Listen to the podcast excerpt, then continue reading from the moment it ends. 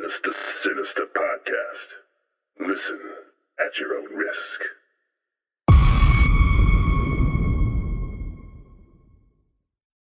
To preface what I'm about to tell you, I should let you know that I'm not a believer in the supernatural. Not really, anyway. I guess I believe in God, but I'm not very religious. The concept of demons and ghosts and all that crap never really registered in my mind. Telling scary stories late at night to my little brother as a kid was the closest I'd ever gotten. But what happened two months ago changed all of that. I'm not anyone special.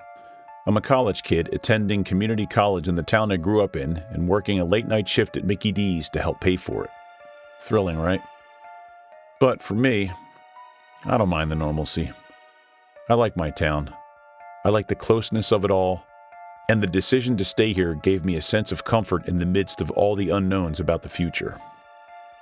My managers made it clear they would do everything they could to work with my schedule and so I'd often work from around 5 p.m. to 11 p.m. as part of the closing shift.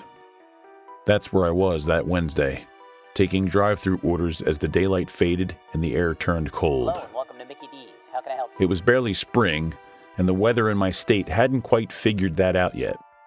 Each time I opened the window to take someone's credit card to scan, I got a blast of cold that felt like it was cutting all the way through me. Damn, it's cold. By the time we were ready to close up, I was freezing, tired, and pretty miserable. I still had to walk home, too. So, it was around half past 11 as I made my way through the dark streets back to my apartment. I live in a small town that's just outside of a fairly big city, and though we're not some metropolis, we aren't a tiny dot on the map either. Decently sized houses and duplexes lined the sidewalks of my path home, but almost all of them were dark and silent. Other than the occasional street lamp that would cast a warm orange glow in the section of my path, the only light was from the full moon out that night. I never minded that darkness, even with the biting cold of the breeze that kept trying to blow my hat off. For me, there was a peace about the night and a feeling it carried that would make me relax. A calmness, I guess you could say, in the air. Occasionally, over the months I'd worked this job, I'd pass a fellow walker on the sidewalk, neither of us acknowledging the other, and it felt like any other person would intrude on your little world. But that's just how it was. So when I was about halfway home and I saw a figure heading my way, I didn't think anything of it. Our city has a very low crime rate, and I always carried mace with me on these late nights, so I wasn't worried about that aspect. But as I got nearer and the person moved past one of the street lamps, I could make out some features. It was a man wearing some kind of trench coat or cloak or something that was almost as dark as the starless sky that night. I couldn't tell much else, mainly because he had the hood of his coat pulled low over his eyes. But my first real glance at him left me strangely uneasy. It was like some of those pictures you see of old places that seem familiar, but just a little bit off. Only this feeling came from a person, a person who was heading right towards me. I tried not to let my unease show as the man neared me. I only had two blocks straight ahead until I reached my apartment, so I was just going to keep my head down and walk on and get to bed as soon as possible. But as the man neared to about an arm's length away, I swear I felt heat radiating off of him. Like the night was cold. There was no denying it. The wind bit at me, the air was dry, and my jacket wasn't nearly thick enough. But as we walked towards each other, I suddenly felt hot, like 80 degrees in the summer sun type of hot. The surprise of it caused me to look up to see what the hell was up, and I was just about to pass him. He was angled to face me as he walked by, and I was in just the position to see into the hood pulled over his head. My eyes met his, or rather, my gaze fell onto where his eyes should have been, but there was nothing. He had no eyes. He had no mouth. He had no nose, no eyebrows, no features. This man passing me on the sidewalk at almost midnight had no actual face, and he was radiating warmth like a heat lamp. You might think I'm crazy, and truth be told, I first did as well. The moment I realized what I was seeing, I let out a startled yelp and jumped back, and the man jolted away as if I'd slapped him. Then the instant was over, and I couldn't see under his hood anymore, but I could see his head turn towards me as he hastily stepped back a few steps. You. You can see me. His voice softer than I thought it would have been. I'm not sure how he even spoke, but words were spoken and were spoken almost with painfully precise pronunciation. Uh. Yes? Unsure of what to say. Hell, I was unsure of what to think. Had my eyes just deceived me? Was it a trick of the light? But then his next few words cut through my attempts at rationalization and left me with my mouth open in shock. Mortals aren't supposed to be able to see me. Especially not the ones I'm supposed to come for. For the first few seconds, my brain didn't even register the word mortals. All I heard was that last part, and how it sounded very much like a threat.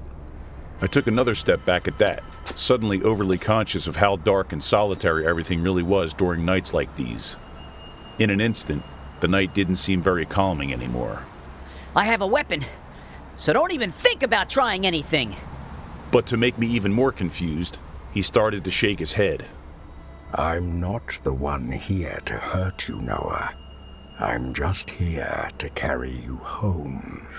My body froze, and I felt a chill run down my spine.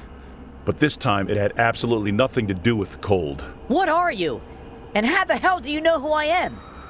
Are you some kind of stalker or something? Huh? Don't you dare make a move on me! My hand had closed around the small spray can in my pocket as I had spoken, but he made no moves towards me. I won't. But he might. Before those words even had a chance to register, something slammed into the back of my head, and in an instant I was sprawled out on the pavement. Mace no longer in my hands, and something wet and sticky was on the back of my head. Pain shot through me, and I could barely move my head, let alone try to stand up. My vision was fuzzy too. But when it cleared a bit, I saw someone else standing over me. The faceless man was gone, but this newcomer had something pointed at me that looked very much like a gun. You little fucker! You know how long it's taken me to find you? I couldn't see the newcomer's face, but that was because he wore a surgeon's mask over his mouth and nose. I could make out dark looking hair reaching to his shoulders, and clothes that looked worn, and I wondered if maybe this was the faceless man's accomplice. You think you could do whatever the hell you want? Suddenly lashing out with his foot and kicking me in the side, I doubled over as another surge of pain hit me like a wave of needles spreading throughout my body. And when I coughed, I could taste blood. You college shits are all the same, thinking because you got the money, you can get away with anything. That car was how I got to work, how I could eat, how I could pay rent, and you fucked it all. I had no idea what this guy was talking about. I still don't. On that dark stretch of street, I think he mistook me for some other college prick that screwed him over somehow. But laying there on my back, all I could see was the barrel of a revolver jammed in my face. He was serious. He was going to kill me. And as I whipped my head from side to side, I saw that the houses along this section of street were all dark and silent. There was no one here to help me. I, I'm not who you think I am! Throwing my hands up as I scrambled to crawl back from him, the only answer I got was the snap of his gun being cocked, which froze me in my tracks. You're done. Was all he said, and when I looked up and caught a glimpse of his eyes, I saw that I was about to die. I could see that in his glare, in his stance, in the way the light from the distant street lamp glinted off the barrel of the gun. I was about to die. And then I saw something else out of the corner of my vision, and I turned my head before the man in front of me could pull the trigger. There, standing a few feet to my right, was the faceless man. He stood silently, motionless, like he was a statue erected there in monument to my death. But he was there. Someone was there. Please help me! I called out to him, and I could see him flinch, like he had been physically hurt by my words. The man with the gun turned slightly to see who I was talking to, and although his gaze was right on the faceless man, it was like he looked right through him and saw nothing. There's nobody here to hear you scream. Taking a step closer and pressing the cold metal of the barrel against my cheek. So save yourself some dignity and shut the hell up. I know you're there! I can see you! I pleaded, ignoring my assailant's words to beg the faceless man to help me. I know you can see me! Please! Please don't let me die! I was crying as I begged for my life. Tears poured down my cheeks and my chest heaved. But other than the initial tilt of the head, there was no response from the faceless man. My attacker, however, drew in a deep breath, and I could tell he was only a second away from pulling the trigger. Then, the faceless man moved just barely, holding up a single finger, and my attacker's stomach exploded right in front of me. It was like someone had punched a hole straight through him. I felt warm blood spatter across my face suddenly as the man was all of a sudden missing half of his torso. And as I jolted away in initial shock, the man managed to turn and look at me before he fell. His eyes were confused, scared, and accusing. I was the last thing he saw before he crumpled to the ground, spilling blood and entrails onto the sidewalk and onto me. I didn't move. I couldn't move. I was laying on my back, and I could still feel the warmth of his blood on me. I couldn't move my eyes away from the sight of him just lying there. A grown man was just killed in front of me, and I couldn't look away from the blood, the body, the intestines strewn across the sidewalk. I couldn't look away. I still can't get that sight out of my mind, even if the police told me they found no body. I can't forget it. But I wanted nothing more than to unsee that sight. I was shaken out of my shock, if only for a minute, by the sound of footsteps on the sidewalk. I managed to wrench my eyes away from the mess in front of me to see the faceless man standing over me, cloak still pulled low over his head. But he didn't speak. I was shaking, I was so terrified. I didn't know what just happened. I don't know what this thing was. All I knew was that it could kill me too with the flick of a finger if it wanted. Then it slowly bent down so that it was kneeling over the would be murderer's body and reached up to gently pull down the hood from its face. I had caught a glimpse of its face before, but this was even worse. Its head was round and the skin was light, but it had no ears. It had no hair, no eyebrows, no mouth, no nose, no eyes. Nothing! Its head was just a flesh covered orb, and I couldn't help but cower as it turned to look at me. I don't know how it could see me, but I felt its gaze on me somehow. It felt cold despite the heat the figure radiated. What? What? What are you? It reached its hand down and trailed it through the rapidly growing pool of blood by the body. Then it brought the hand up to its head and, with two reddened fingers extended, swiped its hand across its face. I didn't see it at first, but after a few seconds, I realized it drew a crude smile where the mouth should have been. A little curved line drawn with blood was the only face it had now. You call me the faceless man. It, or rather, he said, but nothing moved on its head. The words simply poured out of him without any movement or visible actions. I'm known by many names. Some call me Death. Some call me the Reaper. Others simply call me a ferryman or a traveler. Each name is correct. You. You are. Yes, I am. And you are not supposed to see me, Noah Anthony. So tell me, how is it that you can? I couldn't answer. I didn't know. I, I, I still don't. I was literally staring at the faceless man of death, and it asked me how I could see it. I simply shrugged as my body trembled, but I couldn't turn my eyes away from him. I do not understand. You aren't supposed to see me, and you were supposed to die tonight.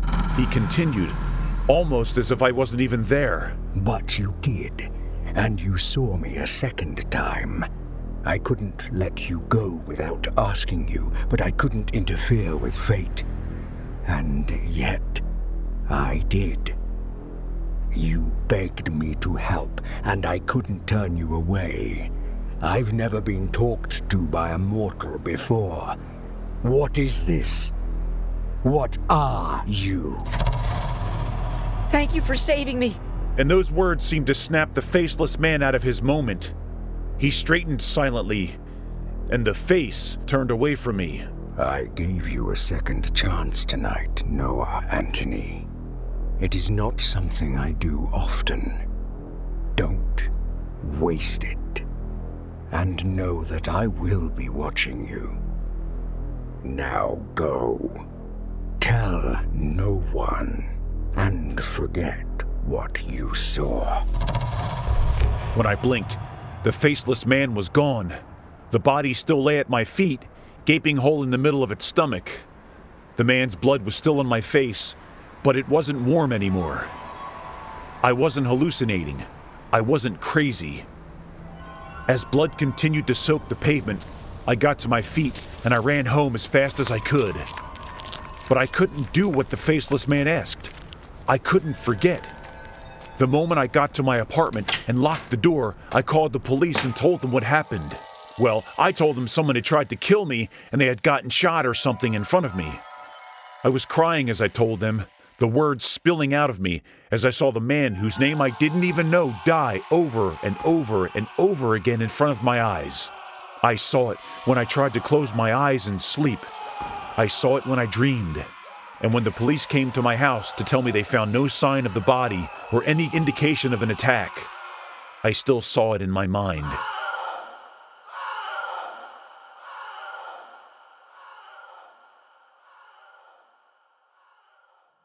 No one's ever believed my story. Not even my therapist will listen to me. I've turned to family, to church, but everyone looks at me like I've lost my mind. But I know I haven't. I know what I saw and what I felt. If I was going crazy, how could I have made up something that keeps me awake every damn night? If I was hallucinating, how could I see the bloody corpse every time I set foot on the sidewalk? But as the days turned to weeks, and the weeks turned to months, I started to believe them. Maybe they were right. Maybe it was a dream, or maybe I hallucinated it all. The image in my mind of the dead man lying in front of me was blurry now, and it made me wonder if maybe it never happened at all. I was starting to believe that it was all just a bad dream. But then last night, when I started to relax back into my routine, I saw him again.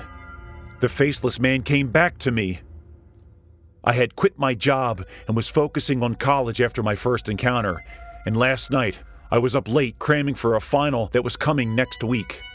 I was focusing on the equations in my book, and I was fighting off tiredness, but I was awake and alert nonetheless. So when the silence of my little apartment was broken by the sudden sound of static, I almost jumped out of my chair.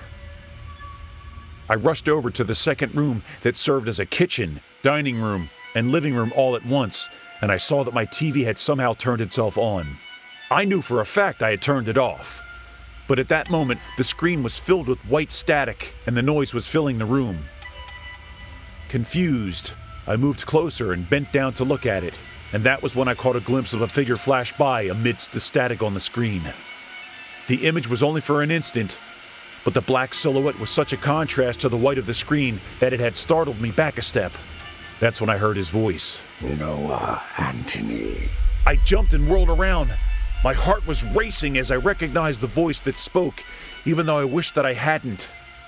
Standing behind me, exactly the same as he had looked two months earlier, was the faceless man. Only this time, there was no darkness to hide his features. There was no safety in the openness of a street. What are you doing here? hoping my surprise would hide my horror and disappointment. It's a strange thing to say I was disappointed, but I had almost convinced myself that what had happened wasn't real, and now he was in my house. In response, the faceless man stepped forward very quickly and grabbed onto my shoulder, enough where it startled me. Immediately, searing hot pain shot through me as my mind registered that his hand was burning hot, and although I tried to shake loose, his grip was like iron.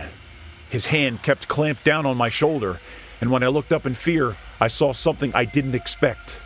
His hood had been pulled down to reveal the same featureless face, only this time, something had changed.